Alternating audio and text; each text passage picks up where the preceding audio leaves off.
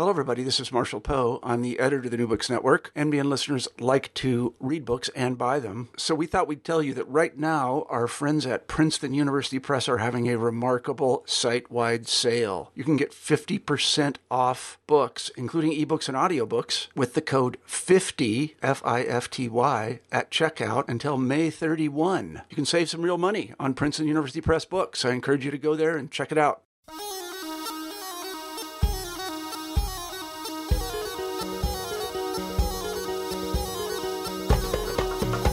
Hi, and welcome to New Books in Middle Eastern Studies. Today, our guest is Professor Maha Nassar, who is assistant professor at the University of Arizona's School of Middle Eastern and North African Studies. She received her PhD from the University of Chicago in Near Eastern Languages and Civilizations, her master's from the University of Chicago Middle Eastern Studies, and her bachelor's from Benedictine University.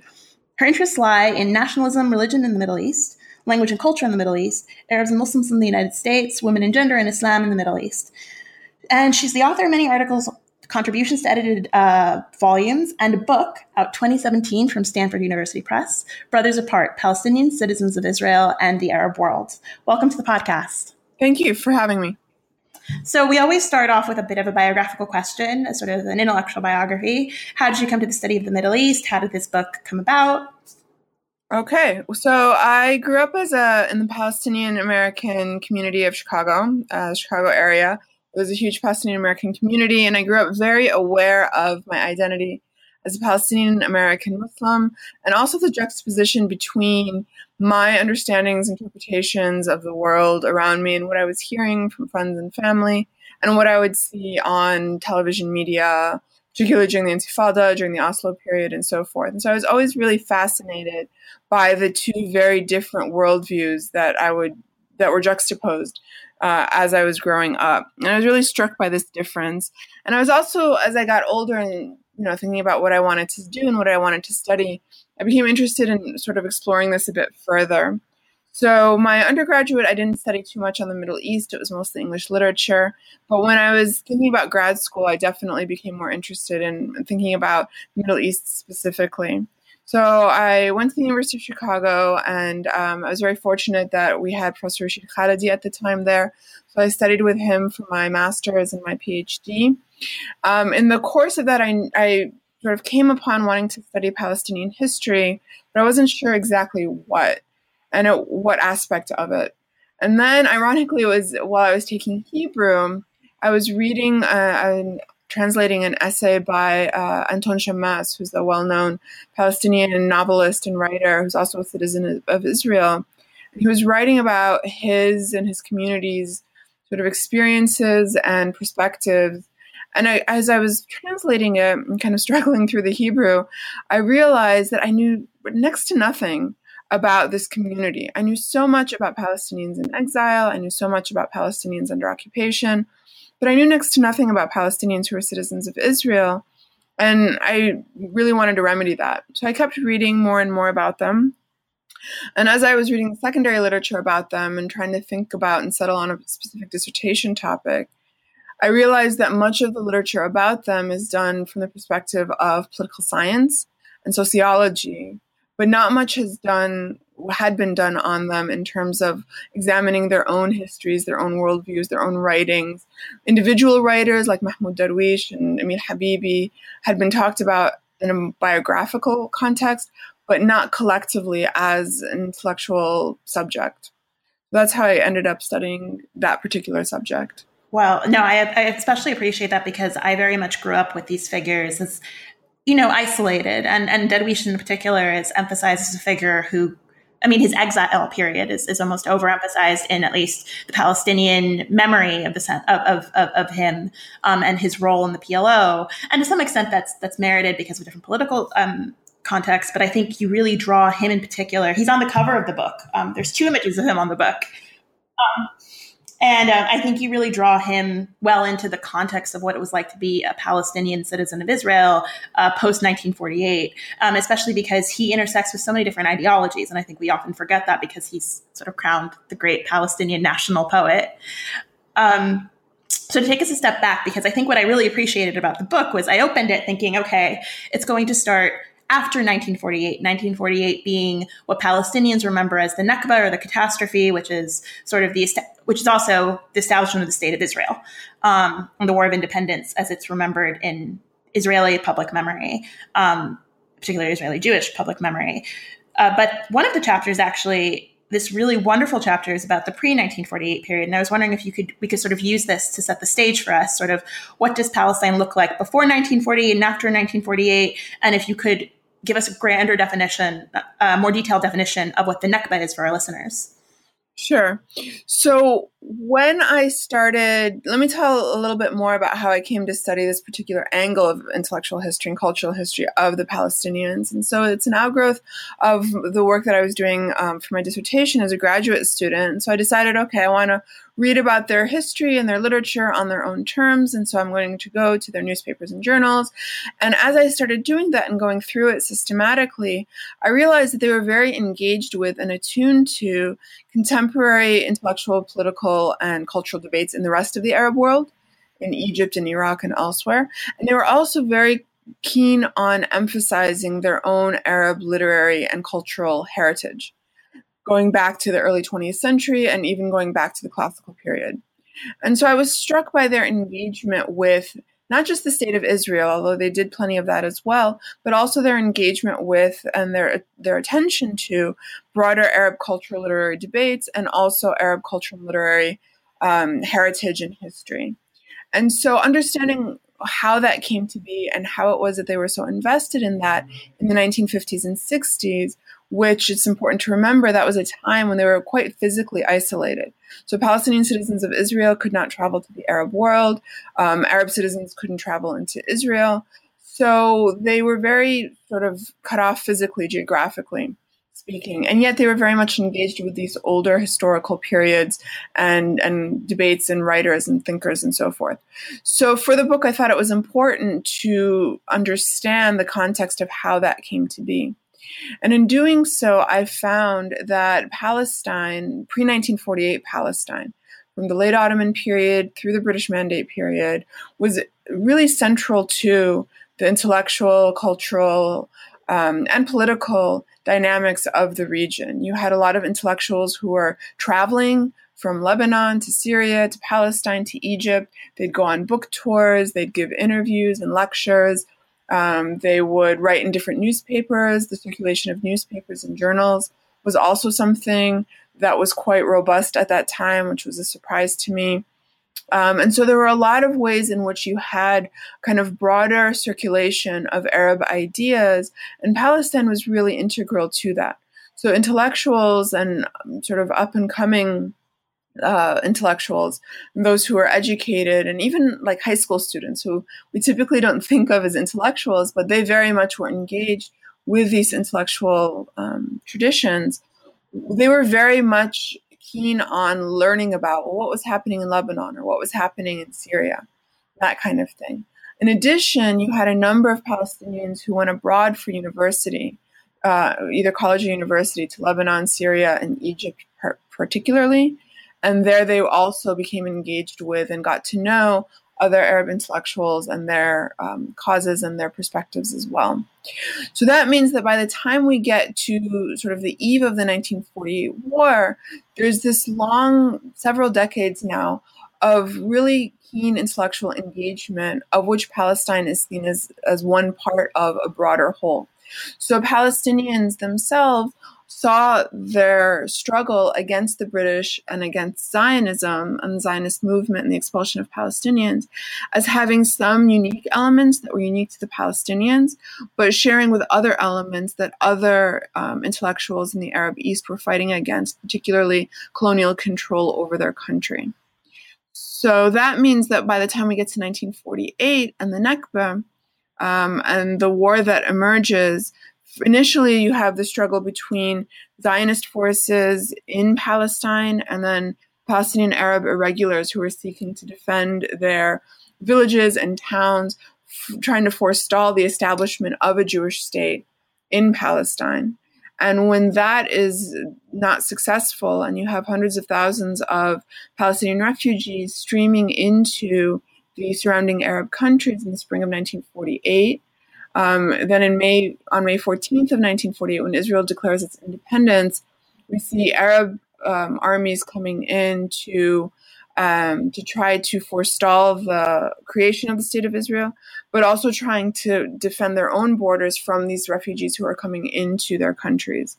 And we know that that also wasn't successful. And so you have the state of Israel that was established in um, 1948 and then recognized by the UN in 1949. But as a result, you ended up with about 750,000 Palestinian refugees but not all of them left. Some of them ended up staying in what became the state of Israel, ultimately, um, within a few years, getting citizenship, although it was um, not of equal status as Jewish citizens of Israel. One thing I really enjoyed about the book was um, the title itself, actually, the fact that you use the term Palestinian citizens of Israel, because one we hear quite a lot is Arab Israelis. Um, and oftentimes it, it, it's it's difficult because you want to give people agency when you're talking about them, and sometimes it feels like when you have these conversations with Palestinian citizens of Israel, as you put it, um, a lot of them reject this idea of being Arab Israeli because they feel this connection to this Palestinian history of being displaced, of this um, sort of trauma of eventually achieving Israeli citizenship, but of course being second class citizens and even third class citizens. Um, so I was wondering if you could sort of break down to us sort of what the intellectual genealogy, the historiography around the terms Arab Israeli and Palestinian citizen of Israel is, and what the political implications are, sort of what this says about the way the academy talks about these individuals and these peoples. Sure. So Arab Israeli was the commonly used term in much of Western academia. It's still used commonly in Israel today and by some Western intellectuals. And it reflects two things. One, it reflects the Israeli state project of trying to integrate Palestinian citizens of Israel, or what they would call Arab Israelis, into a kind of Zionist vision of Israel as this tapestry of different ethnic and religious groups that are all Israeli. So you have different religious groups Muslim Israelis, Christian Israelis, Jewish Israelis. You have different ethnicities Arab Israeli, Jewish Israeli, Mizrahi Israeli, Ashkenazi Israeli, Circassian Israeli. But it was all done as a way of diminishing or downplaying or even erasing the specific nationalist commitments that one particular group, the Palestinian citizens of Israel, had. Uh, that was a legacy of the pre 1948 period as Palestinian nationalists and Arab nationalists. But that was also part of an attempt to cut off so called Arab Israelis from the rest of the Arab world. So they were going to be distinct and they were going to be not part of the Arab world, but rather part of Israel. That was the goal. The term Arab Israeli was also commonly used for many decades because of the pan Arab commitments of many of those intellectuals themselves, who often they themselves would refer to themselves as Arab citizens of Israel or Arab Israelis. Um, over the last couple of decades, however, things have changed. Uh, Palestinian, the Palestinian distinctiveness as a national identity and national commitment has become much more salient among this particular group of people, and especially among the intellectuals among them. And so for them, and there's been sociological work that's been done, kind of survey work that shows that intellectuals today from this community prefer terms that foreground their Palestinian identity, either Palestinian citizens of Israel, um, Palestinians inside, meaning inside the Green Line, uh, those kinds of terms, or even sometimes the term 48 Arabs or, or 48 Palestinians, referring to the idea that they're in that territory that was uh, conquered by Israel and established as Israel in 1948. So I think of it as a way of both honoring the current political climate and the political commitments of contemporary viewers, and also as a way to avoid anachronisms. So, for example, if I were writing a history of the civil rights movement, I may quote a civil rights re- leader referring to his community or her community as the Negro community, but I myself would not use that term today. And so, similarly, I use the term Palestinian citizens of Israel to reflect the current political commitments and the current identities of the people that I'm talking about. No, I really appreciate that because that gives such agency to your characters and then also allows for their intellectual descendants to be represented as well.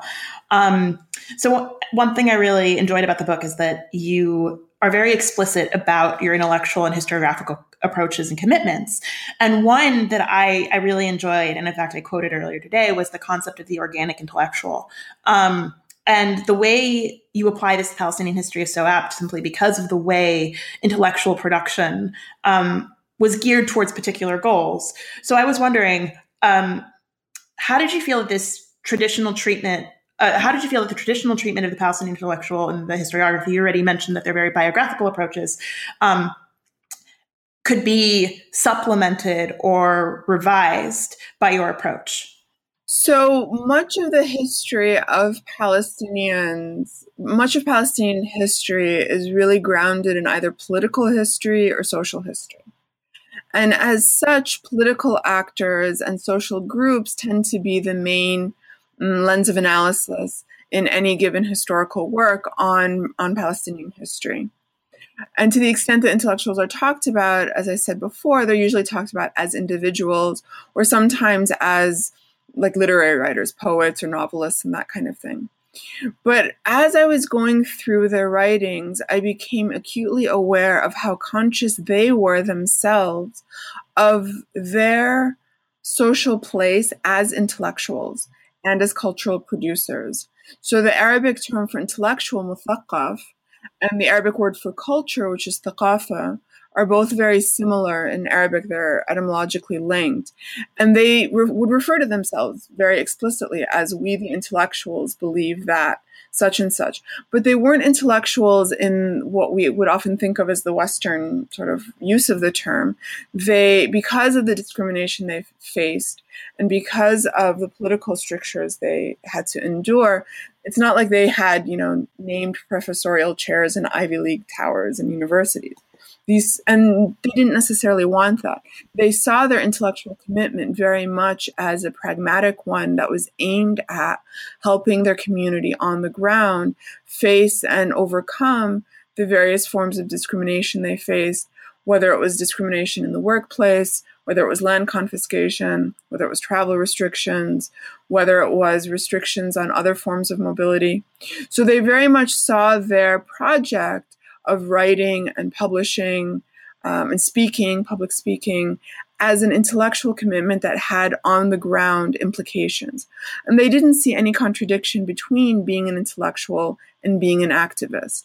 And that's very much what Gramsci was talking about when he talked about organic intellectuals. And so I thought the, the description was quite apt in this case. Now, what I like about that is it democratizes intellectual history, which is traditionally thought of it, sort of falls into the business of uh, placing ideas within a hierarchy and then only treating, at least in the Western tradition, largely treating the ideas of individuals not necessarily have had the most, who have both had impact, but are considered to be first rate thinkers, uh, for lack of a better word, people of quality ideas. And what I think what, what, what this term does is really look at people who actually have an, af- an effect on people um, within their societies and, and think uh, and write with an aim towards doing that. And I think the um, we'll talk about this in a bit. The role of, of poetry, in particular in Palestinian culture, um, is so acute that you can't help but realize that this is about sort of democratizing um, these uh, uh, what an idea is and, and and how powerful can be and whether it's worth studying. Um, something else that you noted, and you, mentioned in passing a few moments ago, was that uh, Palestinian history is normally written from a very political perspective, and you actually quote um, Ibrahim Abu Lughod at some point at the in the introduction, where you say that you um, the perspective you espouse is sort of pushing back against, to quote him here, the pitfalls of Palestinology. Um, I was wondering if you could break that down for us and also emphasize to us why it's so important and how one can do so. Sure. So Ibrahim Abu Lughod was a uh, famous Palestinian American scholar, and in the early 80s, he wrote an article that was titled The Pitfalls of, of Palestinology. And in it, he talked about a tendency in Palestine studies, which is important to remember back in the early 80s, it was still in its infancy. But as it was starting to emerge as a field of study, he warned against the idea of only looking at Palestinian culture, society, politics, history through the lens of the Palestinian confrontation with Zionism or the lens of the Palestinian confrontation with the British. And that, and he was calling for scholars to look at Palestinian culture and society on their own terms, in, in the terms of um, not as a dependent variable, but as an independent variable that could be examined in its own terms. And that, I think many scholars over the last 30 years have taken heed of that uh, advice and have pushed uh, Palestinian scholarship in really interesting ways. But I thought as I was looking at the literatures on specifically Palestinian citizens of Israel, that that dyad of looking at Palestinian history through the lens of their engagement with Israel or Israel's treatment of them left some more room for for different perspectives. And it's more challenging in the, for this particular group to avoid the pitfalls of palestinology in part because of sources. Uh, most people when they study palestinian citizens of israel they go to the logical place which is to go to the israeli state archives.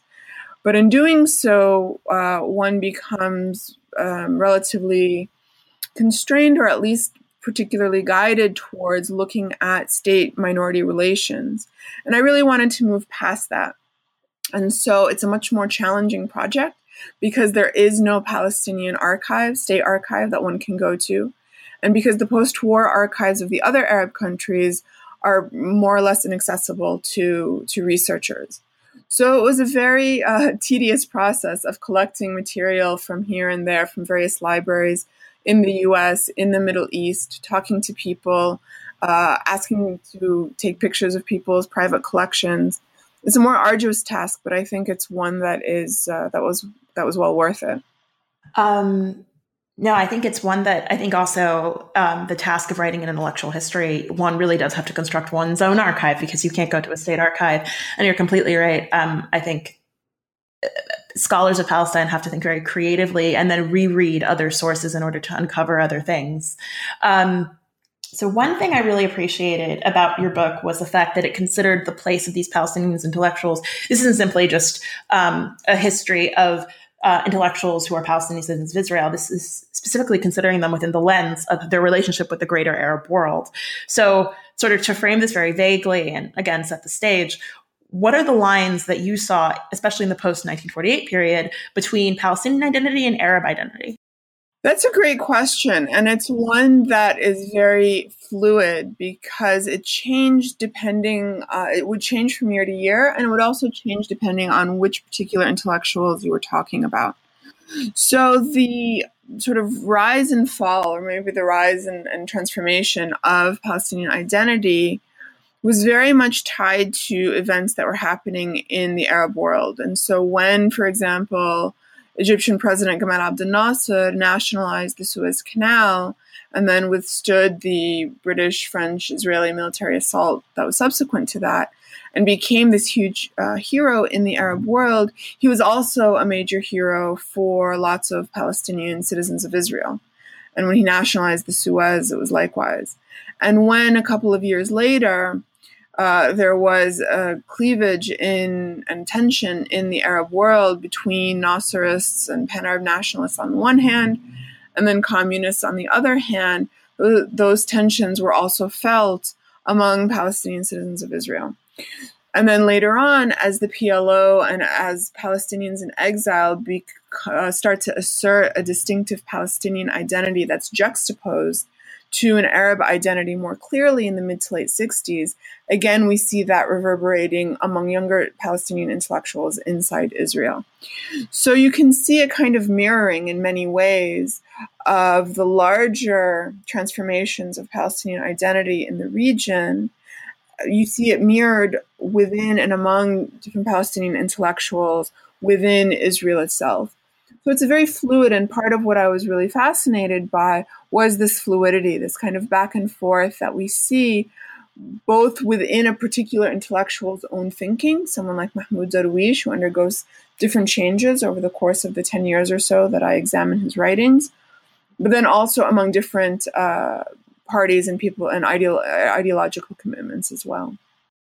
Um, so you had mentioned communism and socialism um, in passing again just a few minutes ago. So I was wondering again if you could sort of uh, explain to us what's happening on the ground um, within the, the, state of Israel in the 1950s um, to Palestinians who engage with communist socialist movements because it's actually quite a unique situation. Um, the CP, yeah, the CPI and, and, and, in particular the Communist uh, Party of Israel. So the so when the state of Israel is created, they create the the state itself allows for multiple parties to form but within certain constraints. And most parties are Zionist political parties. There are a couple of exceptions. One of one exception is the Communist Party of Israel, which was at the at the formation of the state of Israel in the late 40s, early 50s. It was the only non-Zionist political party that allowed for Palestinian citizens to be free and equal members. So their leadership lists when they ran, their their, their cadres themselves stressed Arab Jewish equality and Arab Jewish brotherhood. And that was a legacy of the earlier communist movement of the pre 48 period throughout the Arab world uh, that I talk about in that first chapter. So, as a result of this, the Communist Party was sort of the one legal political outlet for Palestinian activists and intellectuals who wanted to criticize the state uh, but wanted to do so within a recognized political party that were that they could run for office and vote in and uh, vote into office and so forth. But Palestinian citizens of Israel were always a minority within the, com- the larger Communist Party of Israel, and they had to accede to certain parameters, political parameters, such as accepting the state of Israel, accepting that they had expanded their borders beyond the area that was allocated to them by the UN, and those positions put them at odds with other Arab nationalists and even some Palestinian intellectuals in Israel itself. So many of the leaders of the Communist Party of Israel who are Palestinian were communists before 1948, and they carried those ideological commitments over into the early 1950s, mid 1950s. As we move to the later 1950s and get to the 1960s, a new generation of Palestinian citizens of Israel emerges, and they, some of them join the Israeli Communist Party, but they're not as ideologically committed to communism, to internationalism, as the earlier generation was.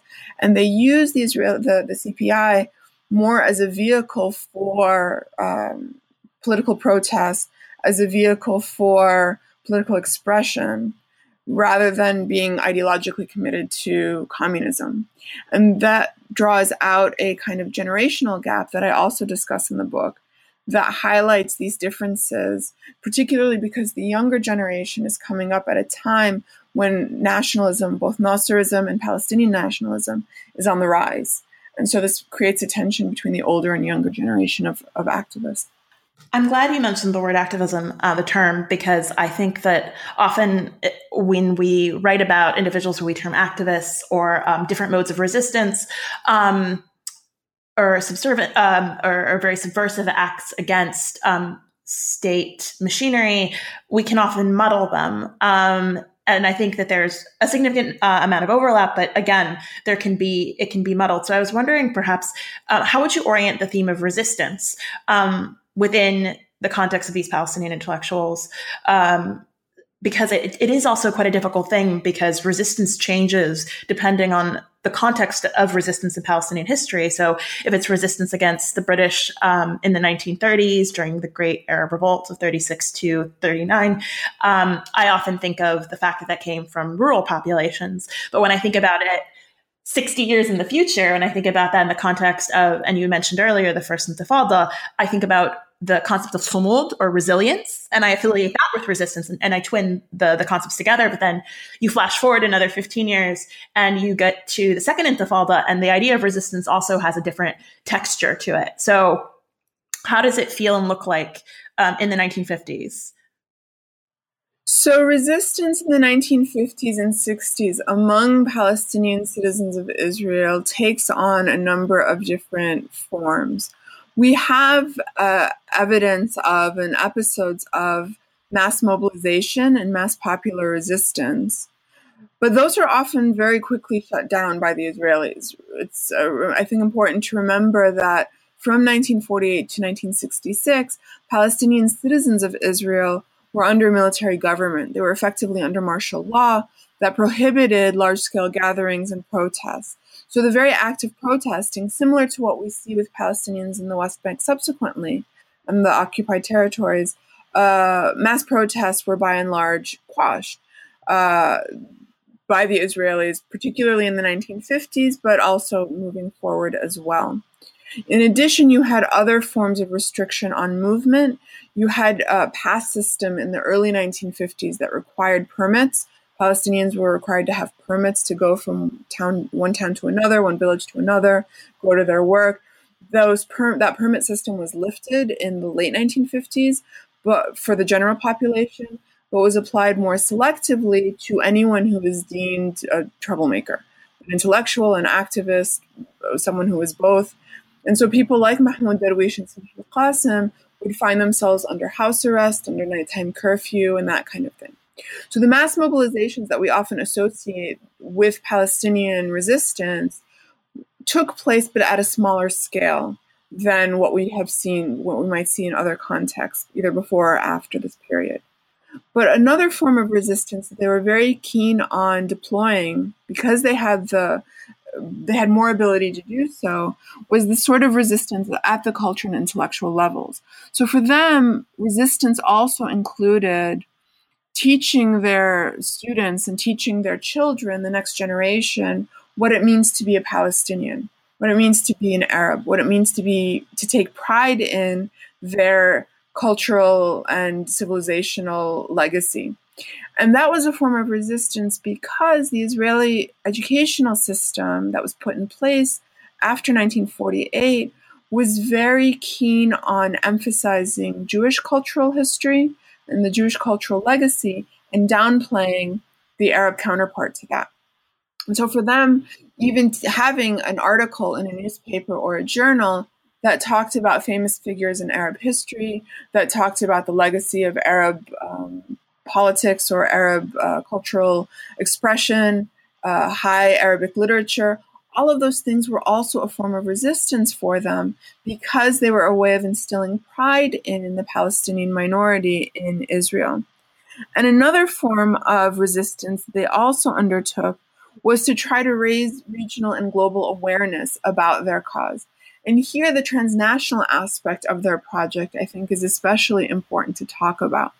So, when we talk about Palestinian citizens of Israel and the historiography on them as I said before, often talks about their engagement with the Israeli state. So they're talked about within the confines of the Israeli state. But these intellectuals were very keen on linking their own struggles at the cultural and intellectual levels, political level. They were very keen on linking those struggles with other um, decolonizing struggles that they saw in other parts of the Arab world and in the larger third world as well. And so those larger cultural decolonization moments and movements very much resonated with the Palestinian intellectuals inside Israel and informed their type of political resistance.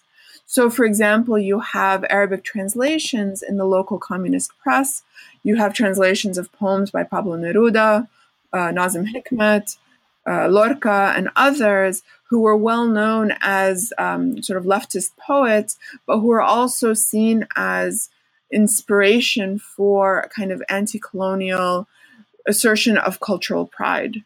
And so that was another form of resistance that they also have. And then finally, um, as you mentioned before with Sumud, they very much saw themselves as undertaking Sumud as a form of resistance as well. There were ongoing forms of land confiscation and, and projects of land confiscation well after the 1948 war. And there was a lot of mobilization both on the ground, um, in the Knesset, as well as intellectually to try to forestall that. So you'd mentioned again the decolonization, decolonization movements globally and, and, and, how it fits into this more um, global history of, of, of, solidarity. And we continue to see this to this very day with um, affiliations between Black Lives Matter um, here in the United States and um, the Palestinian cause. So I was wondering specifically about um, what different manifestations, sort of what is the Palestinian um, citizen of Israel take on decolonization, especially because, you know, there today, one word that is thrown around to describe the current state of Israel, and this is because of the settlements being built up in the West Bank, uh, the ongoing construction um, since the, the mid 1970s. Um, is is is colonial, neo-colonial. Um, so what's how is that term being how how is this inter- um, interpretation of colonialism being um, uh, uh, molded by Palestinian uh, intellectuals, citizens of Israel, um, in in your period? So they were they didn't use the term colonial specifically to refer to the state of Israel, both because it would have been beyond the pale politically, it would have gotten them in quite a bit of trouble. Uh, the closest that any group came to explicitly uh, calling Israel colonial uh, colonial power was the Ard movement, which is a pan-Arab nationalist movement that emerges in the in 1960 and then is crushed and then emerges again in 1964 and is uh, quashed again. Uh, they they came the closest, but they also earned the ire of the state as a result of that. Instead, what most or of the organic intellectuals that I talk about, the way that they frame and discuss colonization, decolonization, was more indirectly, and they adopted a more expansive conceptual framework of colonization and decolonization by looking at the parallels between their societies and other societies that were under various manifestations of colonial rule, whether in the Arab world, whether in Africa, whether in Asia. And so they, instead, what they did was they expanded their understanding of decolonization to be more of a cultural and intellectual project. So, unlike, for example, the um, the PLO and Palestinian guerrilla movements that framed their anti-colonial movement in the language of national liberation and establishing an independent state, these intellectuals that I discussed, the Palestinian intellectuals in Israel, they didn't do that. They weren't calling for secession or they weren't calling for an independent state. But instead, they were adopting some of the language and some of the broader conceptual paradigms of uh, intellectuals like the Negritude co founders, uh, Leopold Senghor and Aimé Césaire, who adopted a more universalistic understanding of what it would mean to throw off the shackles of imperialism and colonialism, meaning that that would be an environment or a world in which everyone lived as equals, with dignity, with um, with all of their rights intact. So they played. They had to sort of uh, thread the needle a little bit in terms of, on the one hand, drawing comparisons between their own situation and other colonial situations and anti-colonial movements like uh, Algeria, like the Congo, like Cuba, like other parts of the world. But they refrained by and large from explicitly calling Israel a colonial power because they uh, knew that that would bring them a lot of trouble. And because I think they also were reluctant to do so on a conceptual level. Because they were citizens and because they had rights, they were trying to sort of straddle this balance.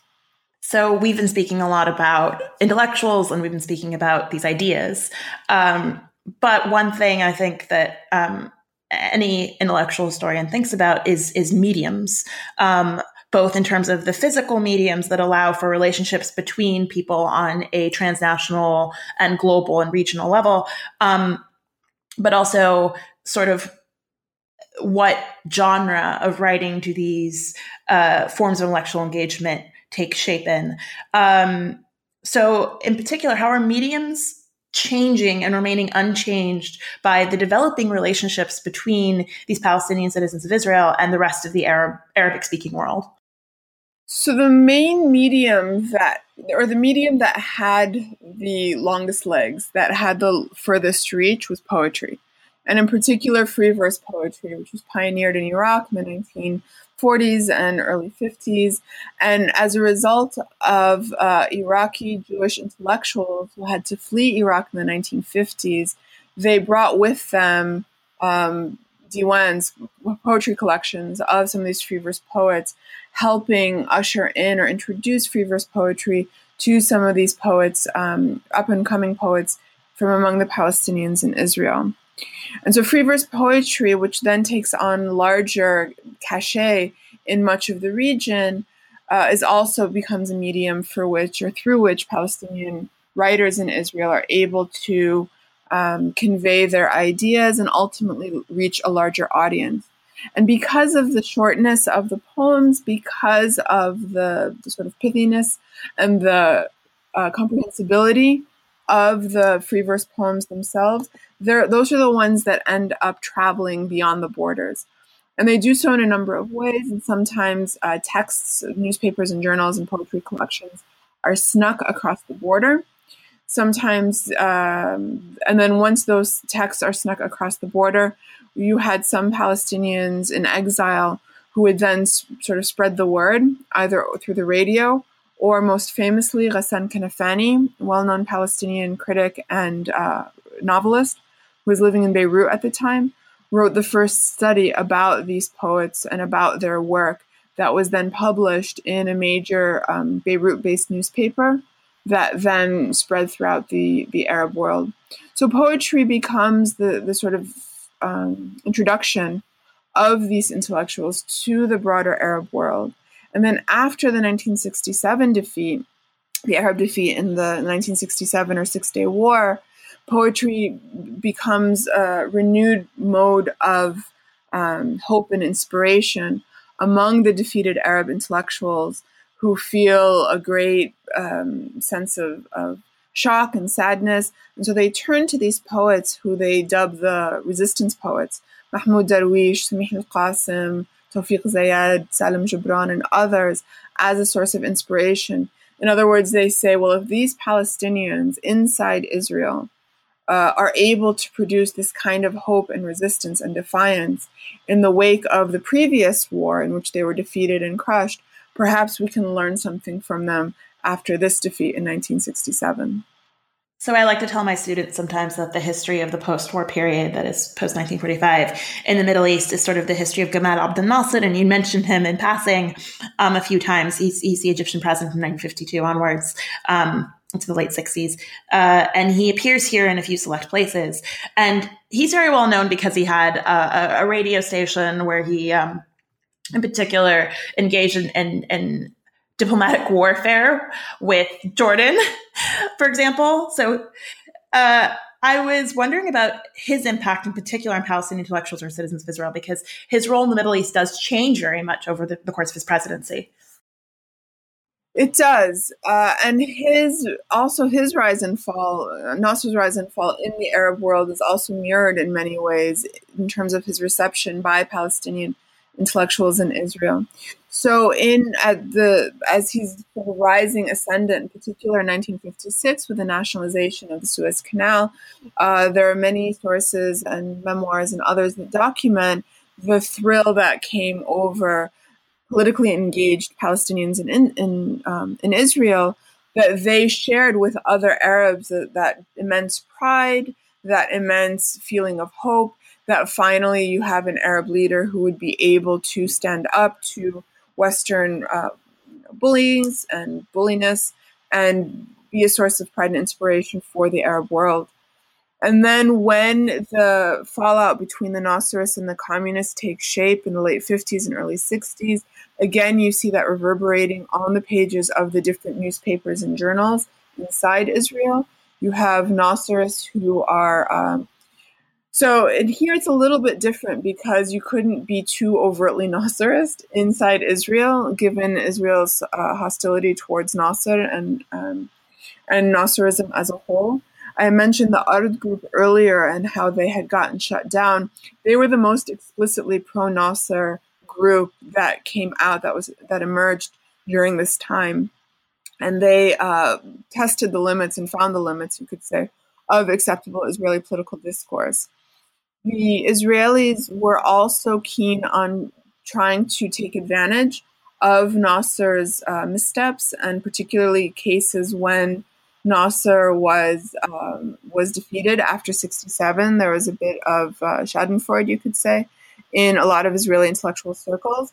But Palestinians also felt the sting of that defeat as well, and were very keen on trying to um, sort of ameliorate that as best they could.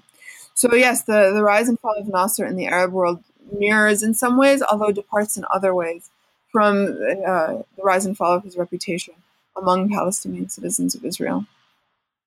So again, congratulations on the book. It is such an accomplishment, I think, simply as even a map of Palestinian intellectuals um, who are also citizens of Israel in the post 1948 period. Even before that, it just works as a tremendous intellectual source. So congratulations on the book. Um, so to close the interview, I normally ask, what are you currently working on? I mean, any sorts of projects you're working on right now. What are you looking forward to putting out there? So I have a couple of projects I'm working on. You had mentioned uh, a little while ago about solidarity between Palestinians and Black Lives Matter. One of the things that I found when I was working on this book was that that history of solidarity actually goes further back than the recent expressions of solidarity over the last few years. So one project I'm working on is examining this earlier history that goes back, in some ways, it goes back a century uh, actually to the 1920s, um, where you have African American leftists and Palestinian leftists who are getting together in the Soviet Union and, and, sort of exchanging ideas.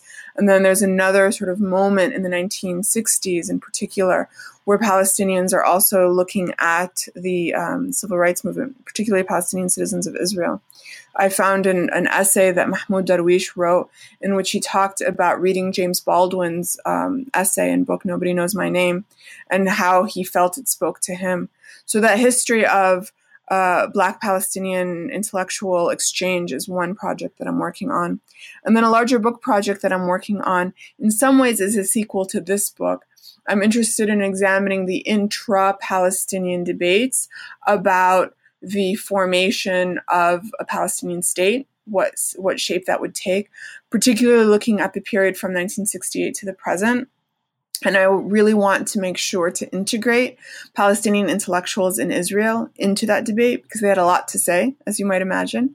Uh, and so, right now, our our history really talks about it more as like um, PLO debates or debates within or among the different factions. And I want to broaden that discussion to see how Palestinians who didn't necessarily have a formal political uh, position or seat how they conceptualized and conceived of Palestinian liberation and statehood in the post 67 era.